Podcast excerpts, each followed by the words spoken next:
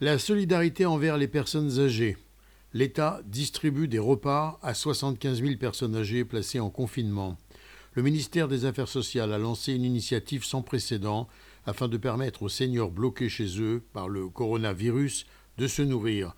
La distribution de repas aux personnes âgées bloquées chez elles en raison de la pandémie de coronavirus dans la journée de dimanche. Il y a deux semaines déjà, les distributions avaient partiellement débuté et fourni des repas à environ 30 000 seniors, ceux qui se rendent habituellement dans des centres d'accueil de jour ou dans des clubs dorénavant fermés en raison de la crise sanitaire. En début de semaine, agissant à partir des données offertes par les départements des services sociaux régionaux et municipaux, ainsi que par l'Institut d'assurance nationale, il a été envoyé 45 000 repas supplémentaires vers 483 points de collecte dans tout le pays. De là, les colis ont été recueillis par des employés des services sociaux locaux et par des bénévoles, puis distribués au domicile des personnes âgées.